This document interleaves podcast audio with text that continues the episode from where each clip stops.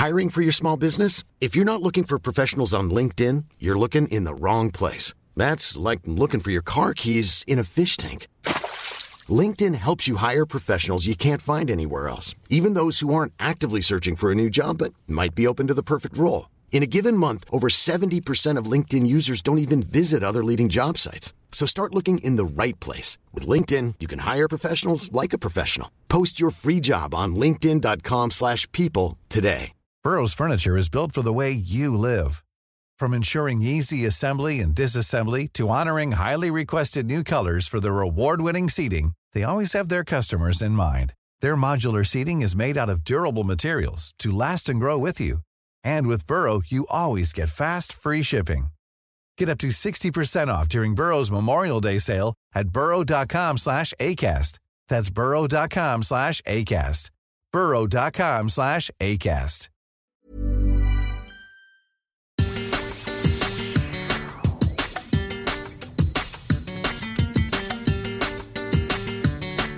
Toca para Messier. Messi habilita a Vini.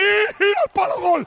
Al palo gol, gol, gol, gol, gol, gol, gol, gol, gol, gol, gol, gol. Mira qué gol. Y gol, gol, gol, gol, gol, gol. Es genial. Gol de Vinicius. golazo. Pero, Gol, ¿ha tirado puerta, en gol serio?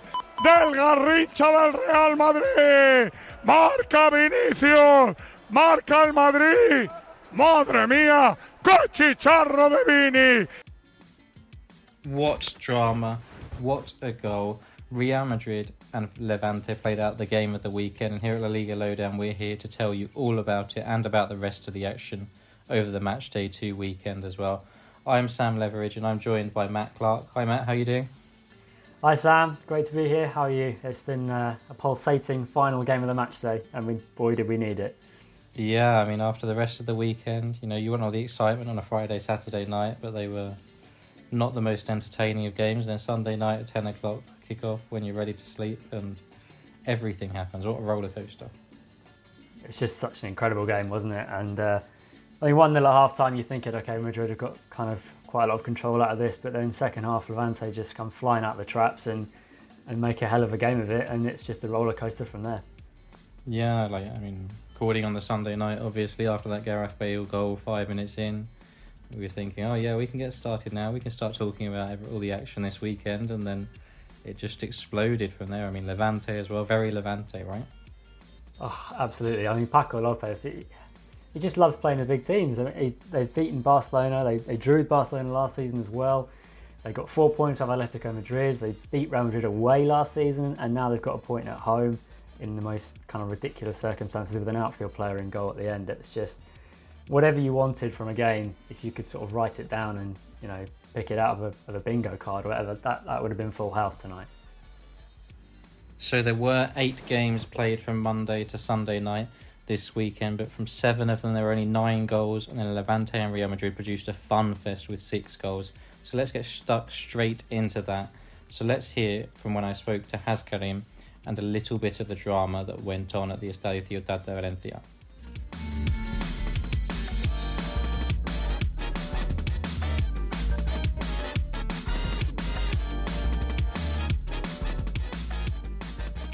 So I'm joined by Has Karim, our resident Madridista, and Has, I saw you tweet halfway through the first half that you were going to be drooling over your microphone. Maybe you didn't quite expect what would happen next, but how do you feel after that? Uh, I'm, I'm still somewhat drooling. I mean, there was definitely you know some negatives in that performance, but I feel more positives than anything, which is weird considering that we had a three-three draw. But there you go. Yeah, and I mean Levante are a bit of a bogey team for Real Madrid, aren't they? They are, yeah. I think they are for most top sides. I'm sure their record against uh, Barca and Sevilla as well is quite good, if I'm not mistaken. Um, they seem to always just cause a problem for sort of top sides in that sense. Yeah, Has, just before we started recording, you said that you didn't feel that angry about the points dropped. I mean, what? How does it kind of feel? Do you feel like it was a point gained rather than two points dropped? I mean, given the position we ended up in at times, absolutely. I mean, as they went 2 1 up, I was sat there like, oh god, here we go. um, and then obviously went 2 2, and then when it 3 2, I was like, okay, that'll be it this time. I think that's probably a death now. I don't see us getting third, uh, particularly because Benzema just wasn't quite at the races today. Um, Yeah, I was going to say without Benzema at the races, but you did have Vini. Yeah, and there, there was a shock in the, in the whole thing. Um, you know, I know he scored on the first match day, albeit with some weird, I think it was a chested finish in the end or something like that. Quite fortunate. Um, but no, that first finish was incredibly composed for him. The second one, I'm not sure he actually meant. Uh, I'm still undecided if he meant to cross the ball or if he's just put some nasty Beckham style swaz on that and just managed to sink it in. Um, but yeah, it was. I think it's because of the fact it was entertaining. That's what it was. Um, to quote Toy Story in a weird way here, um, it's like when Buzz Lightyear says we're uh, we're not you know we're falling in style or whatever it is he said. I kind of feel like Madrid drew in style if that makes sense. Yeah, and well, Vinicius. I mean, in two games this season, he's matched his total in 35 games last season and in 29 games the season before. How many goals do you think he could get this year? Um, if he continues like that, why not? You know, ten. You know, something like those lines. I mean, he's gone in and around that kind of figure five ish here and there. Um, so you know, I feel like he's finally going to start pushing up into those higher boundaries and become a bigger threat in that sense, uh, which is huge for Real Madrid going forward because. As, as I said, it, you know, it's nice to see Benzema not being the only option we've got for a change. You know, Bale seems to be Yeah, stepping a up very Vinicius. composed finishes as well. Yeah, exactly. He's finally evolving. I think you know we've seen it year on year. He evolves and he evolves. Um, you know he gets a lot of criticism, but I think what a lot of people miss about Vinicius is okay. You know he he, might try something eight out of ten times, and he might fail on eight out of those ten times. But on the two times that he gets it right, he really gets it right in spectacular fashion. Um, so I think we're going to see a level of consistency that we've not seen from him so far. Um, and if I was Eden Hazard, I'd be sweating a little bit. Yeah, well, he's kind of the only one in that front three not to produce yet, isn't he? I mean, Mm. Gareth Bale, you can be his biggest fan and his biggest critic at times. Is Yeah. Bale back? Um, I think so. I mean, I've, I've been seeing it a lot on the timeline um, this week where you see pictures of Bale in training. He's just smiling all the time, which is interesting and nice to see. You know, it's like he's happy to be around it. I mean, we all know uh, it's documented, isn't it? He didn't get on with Zidane. Um, it's it's no secret, but you know, with Carlo, it was kind of an interesting one because I wasn't sure their relationship was during his first stint.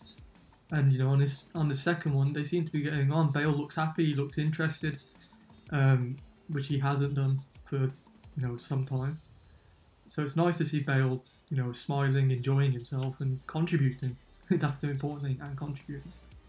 Yeah, and with Isco as well. I mean, it was almost like a flashback to, to Yeah. of 2014 times, thinking with Carlo Ancelotti in the dugout, Isco and Bale leading Yeah. the way. I mean, It was a right throwback. Um, I had to look at the calendar just to double check that we hadn't gone back, you know, to 2014. Um, yeah, I mean, Isco was fantastic in that first half. Um, I did tweet on, on the account that he had the most dribbles of anyone on the pitch. He had the most passes completed, 100%, uh, according to WhoScored at least. That may or may not fluctuate, I'm not too sure. Um, you know, he was fantastic, completed tackles as well. You know, he was, he was dropping in between the centre backs, just causing problems, you know, getting into those spaces where, you know, we saw him shine, you know, in those eras when uh, he was undroppable essentially for, you know, Zidane and, you know, to a degree for Ancelotti as well. So it's nice to see him showcasing, you know, that ability we've not seen from him for at least two to three seasons now. Yeah, so two games into the Ancelotti era, second time around. Has how are you feeling for what's left this season? Um, and I, I did tweet this as well. I think it's going to be a case of uh, they will just try and outscore regularly. Um, I said it on the you know the opening preview podcast as well. So the thing with Ancelotti in the first uh, era he had was okay, the opponent scored two, we'll score five. Okay, they were too shy of the five today. That's a shame, but there you go. Um, but you know, it's it's that's what Ancelotti's about. He's not um, a defensive-minded coach. He never has been. Um, and given that you know the two pillars of the back line in Varane and Ramos are not gone, I don't think you can rely on that same kind of defensive emphasis that Zidane did in the latter years recently. Um, so you know, I'm, I'm expecting a lot of high-scoring games. I'm not expecting many clean sheets. I don't think Courtois is going to be picking up that Zamora trophy this season, to be honest. Um, I think he's going to be called into action a lot. Um, but you know, it, it's going to be a, case of yeah, they're going to score a lot. We're going to ship a lot of goals as well. Get used to it. That's Carlo ball. Yeah, Carlo ball all season long. And just one final word has on, on Levante, obviously, taking the, the point of Real Madrid. A very strong performance, especially in that second half. What did you think of Levante? Yeah, they were fantastic, especially, you know, uh, in that second half. They came right out straight off the bat, equalised in, I think it was 28 seconds or something like that.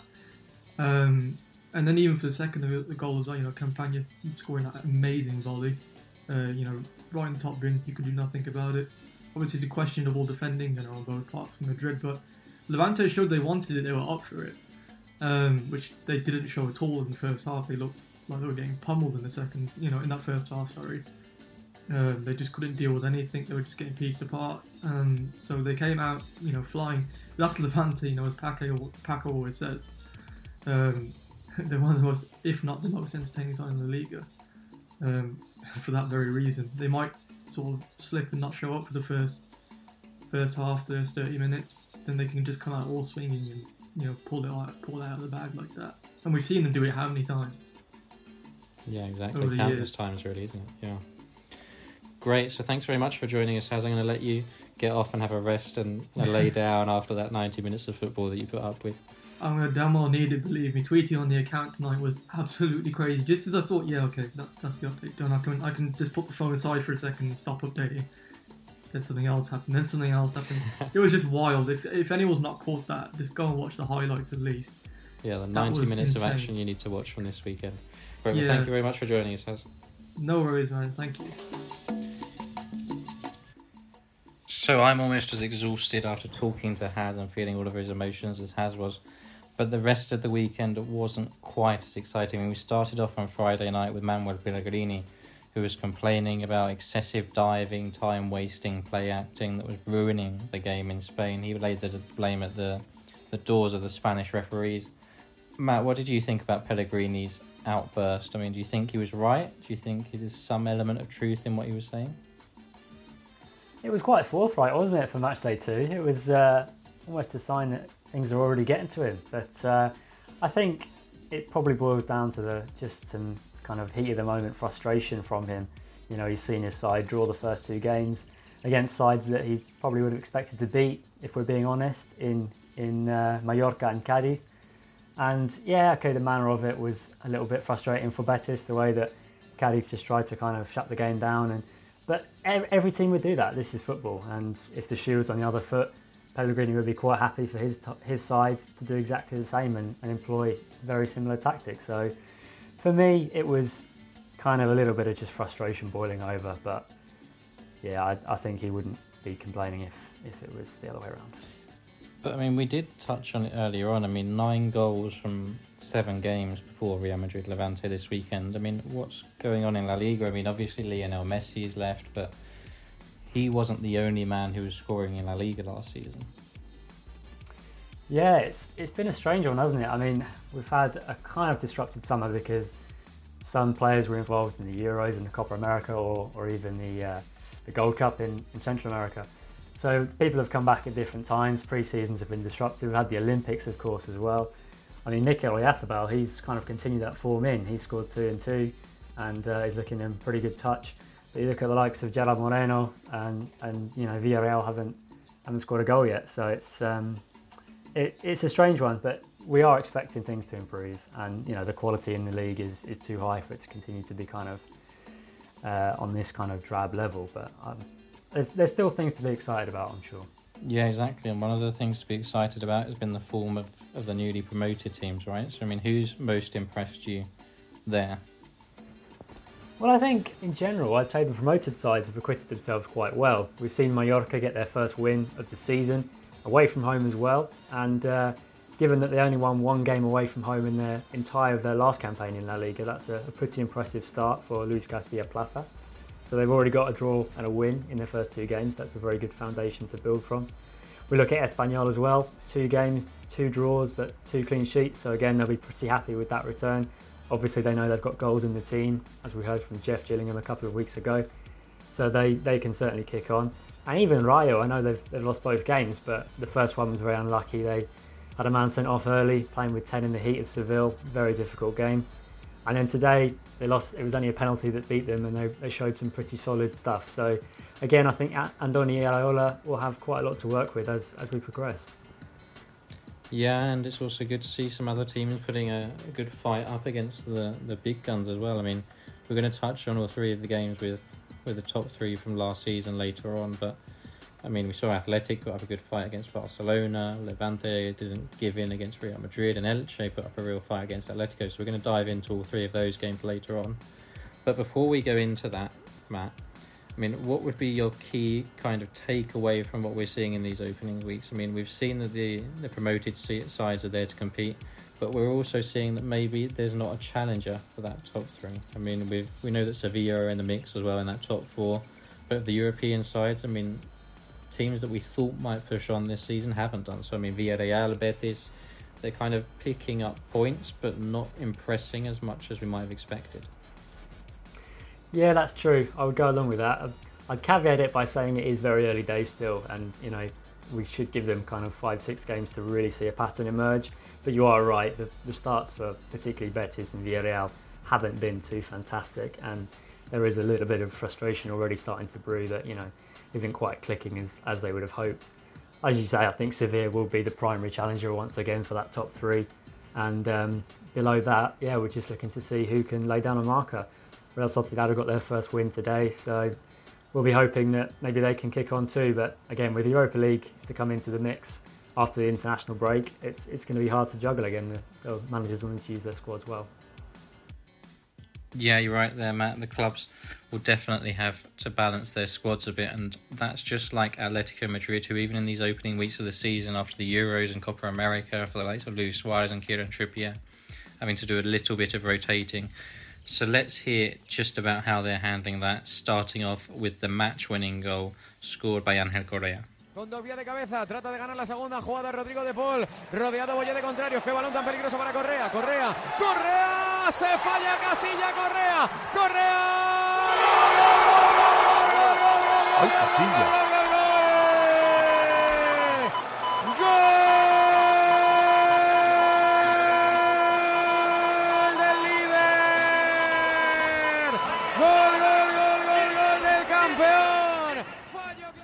There was also a cracking tie with fans back at the Estadio Wanda Metropolitano. I was there to watch Diego Simeone's Atletico Madrid grind out a 1 0 win. It was very Atletico Madrid, very Diego Simeone.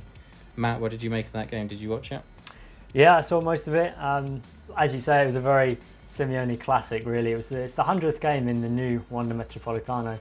So it was uh, quite a fitting tribute, I think, Atleti winning 1 0. Yeah, definitely, and they really had to kind of work for it, didn't they? I mean, it wasn't Atleti of early last season. It's a feeling I've had kind of the first couple of weeks of this season. We're only two games in, but in pre-season as well. Atletico very much looked like they did towards the end of last season. A little bit leggy, not quite there, but grinding out results. And I mean, I think we saw it again today. This time, Kieran Trippier and Luis Suarez got 30 minutes, but but I think you could see that Atleti were were missing a few key players. Um, and one thing that I did think as well watching the game, I mean, I saw Jamie Kemble on Twitter, he was tweeting about how Elche were impressive, but to be honest, I wasn't impressed by Elche. I mean, I'm going to put a downer on it, and I know Elche played okay without the goalkeeping error, they could have been nil nil. But Elche were up against an Atleti side basically without a striker, and they didn't really have any chances. Well, you say that. I, I would, I, I certainly think the wing backs did play well. I think uh, Heliberto and Palacios, and also Mojica on the other side. I think they did pretty well of trying to get forward themselves and also stemming the threat from Marcos Llorente in particular. Um, you say there was no striker, that's true, but they did have the current Pichichi in La Liga, Angel Correa to deal with, and uh, as you can see with the quality Atleti have, it was very reminiscent of the Copa America final. You see Rodrigo de Paul play that fantastic ball over the top into Correa's path and okay, there was the goalkeeping howl there from Kiko Casilla, but Correa took that so well with the outside of his boot to finish that chance, and uh, he's just playing with so much confidence at the moment that, yeah, it's exciting to see what he can do this year. Yeah, and we touched on it last week when me and Rory were talking about the MVP and Angel Correa's form. I mean, he really has been spectacular for Atleti when they've most needed him as well. But, I mean, we're seeing Atleti struggling in the transfer market with with Vlahovic and and with Mate- Matheus Cunha not moving too quickly as well. Rafa Mir's gone to Sevilla. Antoine Griezmann isn't coming. I mean, is it the end of the world for Atleti if they don't bring in another striker? I think it all depends on, on how Luis Suarez kind of gets up and running. If he can get anywhere close to his level from last year, they should be fine because, as you say, you've got Correa contributing. You're going to get goals from Carrasco, from Llorente, possibly Thomas Lemar as well. So the goals will be shared around, I think. But you know, if Atleti want to go deep in, in more than one competition, which they should be aiming to do, you do feel they do look a little bit light in those kind of forward areas. Yeah, and I think as well. I mean, the Atleti squad in general isn't the deepest of squads. I mean, looking at their bench today, even I mean, I know there's some players missing. Mario Hermoso through suspension, Felipe through injury, Joao Felix through injury as well. On the bench today, the only real players who could come into that first two and improve it were Luis Suarez and Kieran Trippier, who you'd imagine would both be starting in another context. So I mean, Diego Simeone's got his work cut out, but with Angel Correa, he does have an option there to, to fill in that gap in the front line, and, and maybe Atletico might just consider it. Maybe with the current financial situation, it's not worth breaking the bank for an average player. Maybe Angel Correa is kind of the solution in attack, and he really has kind of finally made that step up. Yeah, absolutely. I think um, the the price tags being touted for Vlahovic were. I mean, obviously he's young and he's already proven he can score 20 plus goals in a top league.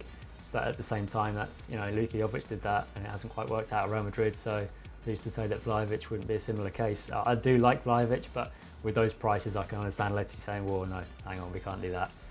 So uh, I reckon, yeah. I reckon that uh, it sounds like Matheus Cunha could be the one that comes in. So we'll, we'll see if that happens. Yeah, for sure, and I think it is a little bit of a concern for Atletico. I mean, we've spoken about Angel Correa, but Luis Suarez today he came on for the final 30 minutes, and even 20 minutes into that 30 minutes, he was not chasing balls down and, and looking a bit tired. Obviously, he's just come back from from a long summer at the Copa America and everything. But Luis Suarez isn't getting any younger. He's never he hasn't been the most mobile in recent years. And if he's going to be that focal point in Diego Simeone's attack, he has to press high. He has to do everything and, and really kind of put the teamwork in. And maybe we get to a point where he can't do that. So for Atleti, I think it is worth spending if there's the right man to kind of have that long term replacement ready. But there's no point spending if they're not going to find the right man. And with Angel Correa, they do have that backup option to pull on. So I think they can be feeling quite positive after these two first games of the season and the, the two wins, which haven't been spectacular, but they've got the job done and, and without some key players. Absolutely. At this stage of the season, you just got to get those points on the board and, and be up the top in contention rather than playing catch up. Exactly right, Matt. And I mean, that's why Atletico are top of the table as things stand. Um, obviously, Sevilla could overtake them if they beat Getafe on Monday night. But so far, Atleti are the only team to take all six points from the games they've played.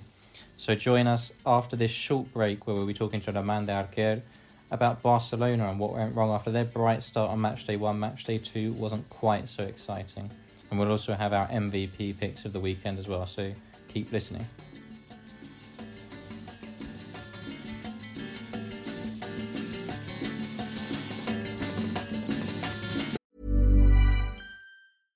This is Paige, the co-host of Giggly Squad, and I want to tell you about a company that I've been loving, Olive and June. Olive and June gives you everything that you need for a salon quality manicure in one box. And if you break it down, it really comes out to $2 a manicure, which is absolutely insane. It's also so easy to get salon worthy nails at home with Olive and June. The difference between how your nails used to look when you did them yourself and now with the Mani system is a complete game changer. The best thing about Olive and June too is it's a quick dry. Dries in about one minute, lasts for five days, and full coverage in up to one to two coats. Visit oliveandjune.com slash perfectmani20 for 20% off your first system. That's oliveandjune.com slash perfectmani20 for 20% off your first system system.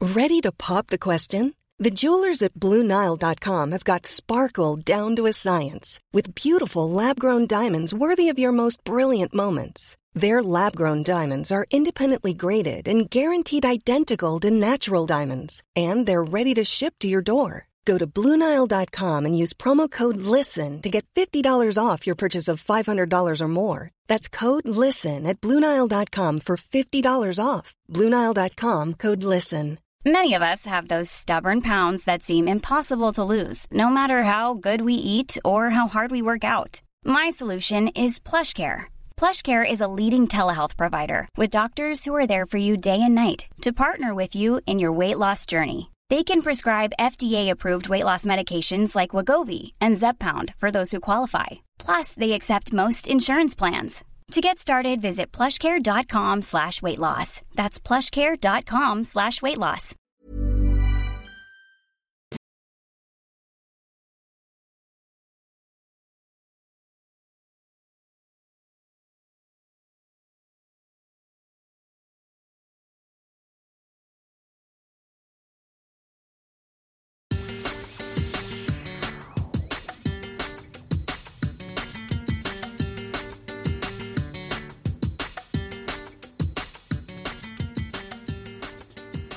Welcome back. Next up is Roman de Arquer, a resident Barcelona fan, and he's going to tell us all about Barcelona's draw with Athletic Club at San Mamés. San Mamés with fans back for the first time since March of 2020, and they really had an influence on the game. Athletic Club taking the lead and requiring this Memphis equaliser for Barcelona to take one point back to Camp Nou.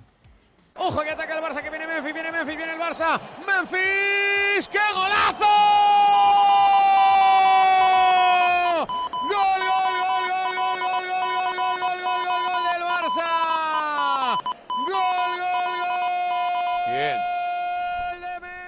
I'm here and I'm joined by Roman de Arquer, a resident Barcelona fan. And so we're going to talk a little bit about Barcelona's draw with Athletic Club. Roman, what did you make of the game? Well, I thought it was uh, definitely a tough game for Barcelona, maybe more than many had expected, seeing how uh, the team had played against Real Sociedad, where we'd been clearly the dominating side. But Athletic Club, you know, had a completely different proposal. They were very intense since the first minute, pressing really high, and Barca really didn't have any answers for that, you know. And we struggled so much to get out of the pressure. Of course, Neto doesn't have the same facility maybe Ter Stegen has with the ball at his feet, which might have helped a bit. But overall, I don't blame Neto. Absolutely, I mean, it was the whole uh, defense. The whole team had problems, and Koeman himself, I think, maybe should have worked this game a bit better in that sense. Maybe providing some more key tactical points to to defeat Athletic's pressure because we know how they play. We saw it in the Supercopa de España last season where they beat us in the final. We saw in La Liga they're team that with Marcelino goes up really high and, and kind of suffocates Barcelona. And I thought that Koeman maybe wasn't um, at his best there trying to solve this problem which we had during basically the whole 90 minutes. Yeah, and you mentioned the defence there, and there was a lot of talk about Eric Garcia. And obviously, he found out that his grandfather died just minutes before kickoff, apparently, and, and he didn't have the best of games. What did you make of his performance? Well, of course, um, it wasn't one of his, his best games, that's for sure. But let's not forget he's only had two games with Barcelona. Uh, he barely played last season with Manchester City, and then suddenly he's been playing with the Spanish national side and the Olympics with the under 23, and now uh, Barcelona. So lots of changes, lots of things suddenly happening for Garcia. He still has to adapt. I think people have to give him some time. There's been a lot of criticism towards him, but as I said before, it's not Neto, it's not Eric, it's not one individual, it's the whole defense. Barca has been struggling at the back for a long, long time. I'd say a couple of seasons at least. Last season with Koeman, uh, we already had problems. This season we're having problems. Eric Garcia has come to try and maybe help fix these problems, but of course he also has to, as I said, adapt to this team. And as you mentioned, also the thing with his grandfather uh, who died, that definitely has to have some sort of uh, emotional impact on the player. Also, he had to switch positions halfway through the game because Piqué got injured, playing first in the right, then in the left. So a lot of things, and it's always complicated to, to defend against speedy players like Iñaki Williams. And I'd say uh, Eric Garcia is the kind of defender who's more comfortable when, when the team has the ball, when Barcelona ha- is under control, when they're uh, moving the players, and he just has to maybe um, anticipate. He has to maybe find those uh, passes in between the lines, and in that aspect, Eric is great. But when Athletic Club are pushing and pushing and pushing, uh, he struggles, and so does the Barcelona defense because we're not used to this uh, kind of uh, rivals. So of course. Uh, it's not a great game for him. He got sent off in the end, which was a must because if not, they could have scored. Uh, but I'd give him some time. Uh, let's not uh, get too hasty with Eric Garcia, and for sure, I think he can become a very decent player for us. Yeah, and you mentioned it again there. So Gerard Piqué, I mean, after last week's game against Real Sociedad, there was talk that he'd, he pulled his left calf muscle and maybe needed a bit of rest. Ronald Koeman came out on Friday and said that there was nothing to it. He was fine. He could play without any problem. And then half an hour in, he came limping off with a problem in his other calf, his right calf. I mean, do you think that Koeman gambled a bit there with his fitness? Well, I mean, I understand that if Koeman said he was fine to play, is that uh, the medical staff at the club must have told him it's fine, and that Piqué, of course, himself, he must have said, "Yeah, I feel good, I want to play." Koeman could have decided just for precaution to to leave him aside, but of course, uh, as, as we all saw, it was a very, very tough game against Athletic Club, and we probably needed our best defenders out there. Um, although I think Araujo did really well when he played, I think he could have been there with Eric Garcia or, or whoever. Uh, but of course, in the end, it comes down to the, the manager and it comes down to the player. And if they both agree on uh, Piqué playing, then I mean, we can't really say much about that. They're the ones who know better the situation of the player, the situation of what's going on the club. So I really don't want to look too deep into it because honestly, it's things that happen. And if he would have played 90 minutes, nobody would have remembered, you know. Yeah. So in the end, hopefully, it won't be too bad for Piqué and he'll be able to, to come back for the next yeah, game because apparently it's not too too yeah, hopefully he'll be back. And I mean, kind of, it was an interesting performance as well because we saw some players stepping up. Frenkie de Jong played well, Memphis Depay as well.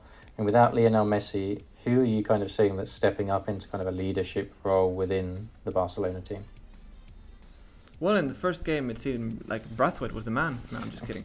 Uh, it clearly is uh, Memphis and, and Frenkie de Jong, as, as, as you said. You know, these two guys are looking great in the first two games. And Memphis, particularly because, of course, he's playing more in attacking position more similar to Messi in terms of, of going forward and scoring the goals.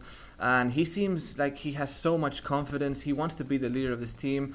Um, and now he's in the right moment in his career, you know, to step up and to play in a team like Barcelona. His move to Manchester United came way too soon back then. Uh, we all saw that he wasn't ready. But now, after his uh, stay at Olympique de Lyon, he's just come in the right moment, I think, to maybe even improve to become a leader here.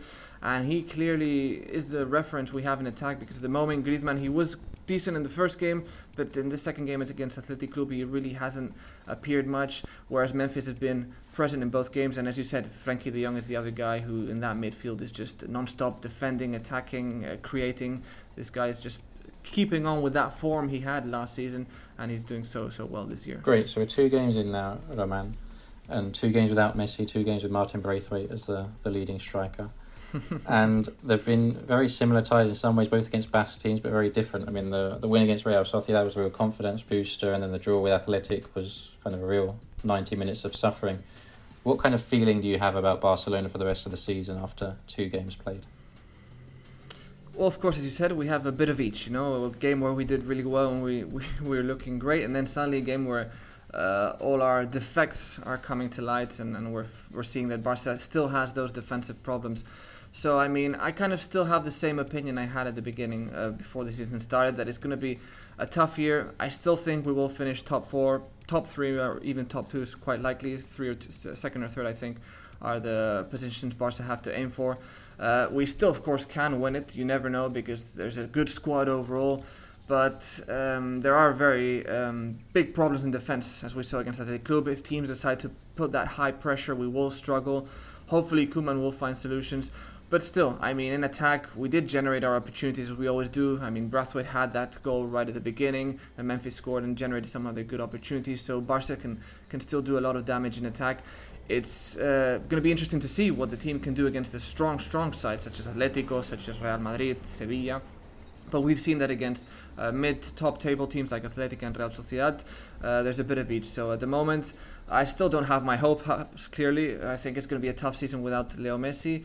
But um, the team, I guess, will, will, still have to work, still have to improve, and hopefully, Koeman can this season actually find the best way of playing because last season we saw a bit of everything also a bit of some really good football and a bit of some terrible football. So uh, we're still in that same line and we still have to find our path uh, this season. yeah it's a very long way to go. Great. Well thank you very much Román.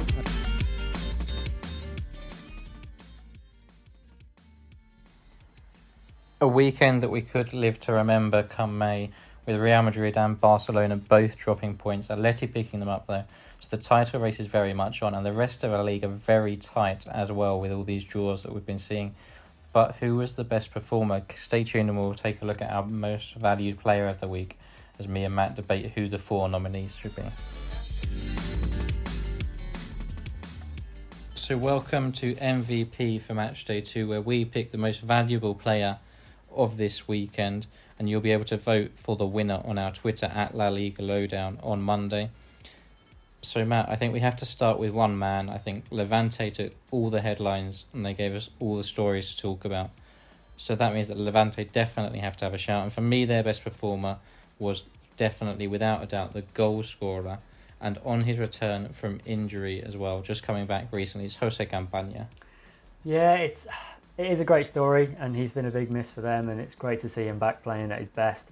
But for me, you can't really look past Vinicius in this game. I mean, to come off the bench and just produce that kind of composed finishing, which we don't really associate with him normally. He's now scored three in the league, and he's had a right foot, left foot, and a header. So, for me, I think this could be his breakout season. So I think he deserves the shout. Yeah, but Jose Campaña, I mean, I think everybody forgets kind of the form he was in before that injury. I mean, he just got his Spain call up. I mean, linked with a move to Sevilla. I mean, he was really kind of standing out as one of the league's best midfielders. And this season, he's come back fit again, and he's kind of started off in the same vein of form. I mean, he's dominating games. He's been very dynamic. He's kind of bossing midfields. And I mean, against Real Madrid, that's not an easy thing to do. And that goal he scored, I mean, kind of back post finds the space composed volley. I mean, it's the kind of quality that you don't expect a team like Levante to have if you don't watch La Liga very often. So I think for me, Campaña is definitely one of those players that is going to be in there with a shout in our in our conversation if we're going to talk MVP. Fair enough. If if you want to talk about midfielders though, uh, how about Frenkie De Jong's performance at San Mamés? I mean, it was a pretty rough night for Barca. They had to suffer, but Frenkie was doing everything. He was covering back in the box. He was starting the play. He was dictating when he could and he was trying to get forward and join the attacks as well. So for me, he was just a complete omnipresent in that team on, on Saturday night. Yeah, and we kind of spoke about it with Román as well earlier on about how Frenkie is kind of one of those players who's stepping up with with no Lionel Messi. There's kind of a, a gap in the Barcelona squad for a leader. And I think Frenkie is kind of stepping up into that role with Ronald Koeman. He's kind of got that confidence behind him, and he's he's really starting to shine. Absolutely. But I think, yeah, I mean, you want to talk about midfielders. If we're going to talk about midfielders, I was at the Wanda. I think you have to pick out Rodrigo de Paul. I mean, what a debut! I mean, brilliant. Some of that passing is kind of the best passing vision that we've seen in La Liga, at least that we've seen from Atleti in a very long time. I mean, Atleti have a lot of different kinds of midfielders. I mean, they have the Marcos Llorente, who's very dynamic, very energetic, making the runs. You have the Koke, who can do a little bit of everything. You have Kondogbia, who's kind of got the bite and the tackling. But Rodrigo de Paul and his vision is just something so different to anybody else. I mean, his pass for, for Angel Correa's goal is just, I mean, it was reminiscent of Xabi Alonso in his peak at, at Liverpool or Real Madrid. I mean, it was that good. Well, now that's a comparison and a half, isn't it? That's, that's going to be a lot to live up to. Um, but yeah, well, I can't really argue with that one. Um, in terms of an outside. No, I think it was no, I was just going to say, I think that with Rodrigo de Paul, one big factor as well. I mean, it wasn't just that one pass, the Angel Correa goal. He played another great ball through to Correa, and then he had another one through to Yannick Carrasco that he probably should have done better with. I mean, if we're going to talk about a player who who won his team the game this weekend, then I would say that Rodrigo de Paul is probably that man. Fair enough, fair enough. Well, if we're looking at outside shouts, here's one for you. How about Dimitrievski for Rayo? It's been a pretty tough couple of games for them obviously lost Lucas down to a red card in the first game. He came on as a sub, and his first action was to face a penalty. And of course, Sevilla ended up winning 3 0 in that first game. So in this game, now against Real Sociedad, he, he made seven saves, and once again, it was only a penalty that could beat him. So I think he's a pretty, he's a very experienced goalkeeper for North Macedonia, international. So I think he could be one of Rayo's key players this season. Yeah, like you said, I mean, he kind of came into the team, kind of came into the season really as second choice to Lucas Zidane, which, which surprised some people. But I mean, kind of that was the role that he was given by by Andoni Iraola. And within a week, he's gone from starting the season on the bench to being the the hero almost. I mean, you look at the XG stats and things as well, and I think Real Sociedad has something like 2.29 xg, which obviously the penalty is, is about 0.75 of that, but that's still kind of 1.5 goal scoring opportunities that the Real Sociedad should have converted. Some of them might have gone wide, but I mean, Dimitrievski was a really big player for them. And you think if it wasn't for that penalty, then could he have taken a point almost single handedly?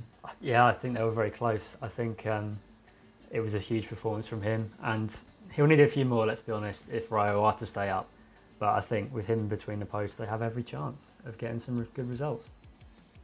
Yeah, and he's definitely staked his claim with Lucas Zidane out suspended to to keep hold of that number one shirt now that he's got his hands back on it. So Matt, I think it's decision time, and we've spoken about five players there. For me, I know we don't normally include two players from one game in MVP, but I think if there's one game and one weekend that justifies it, I think we should include both Vinicius and Jose Campaña from Levante Real Madrid. Yeah, I think you're right. If if there is going to be an exception to our usual rule, then it has to be this one. And let's be fair, we could even pick more from this game. It was that good and that that high in quality. So yeah, I, would agree with that. And then I think I think he's convinced me with Rodrigo de Paul, uh, especially with the, your Atleti shirt on there. So I think we're going to have to go with him. And let's go with Rodrigo de Paul has to be in there. No discussion about that one, Matt. And uh, and let's go with Dimitrievski as well, just for the underdog story. Yeah, I think if you're going to have a player who had a disappointing result, Frenkie or Dimitrievski, then I think Dimitrievski probably had the better individual performance over Frenkie. Not much in it, but I think Dimitrievski uh, deserves the nomination. So make sure that you join us, guys, to vote on our Twitter at La Liga Lowdown on Monday to see who wins the MVP. Last week it was Karim Benzema. He won with a storming vote. But who will it be this week? I imagine there'll be quite a close call with this one. So make sure you get involved and vote on our Twitter page.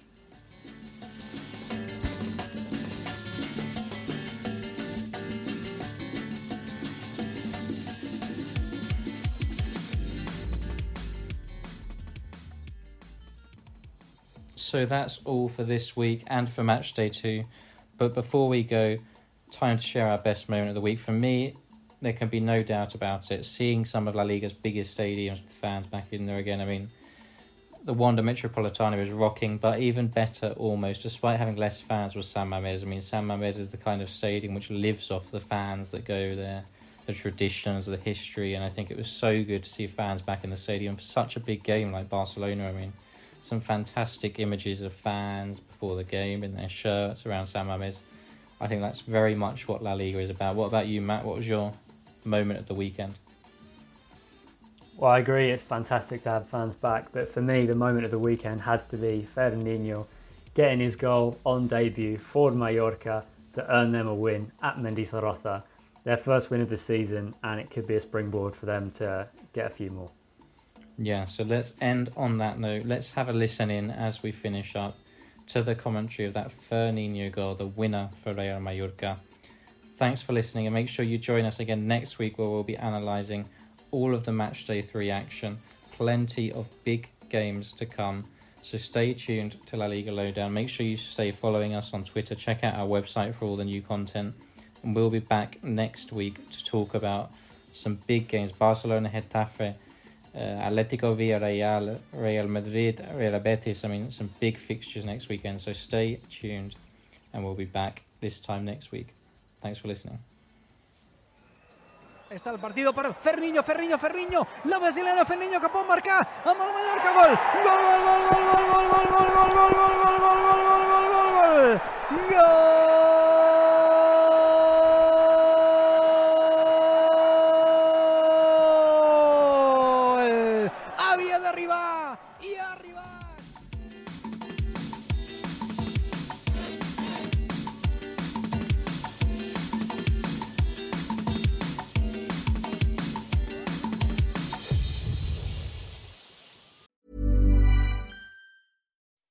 When you make decisions for your company, you look for the no-brainers. If you have a lot of mailing to do, stamps.com is the ultimate no-brainer. Use the stamps.com mobile app to mail everything you need to keep your business running with up to 89% off USPS and UPS. Make the same no-brainer decision as over 1 million other businesses with stamps.com. Use code PROGRAM for a special offer. That's stamps.com, code PROGRAM.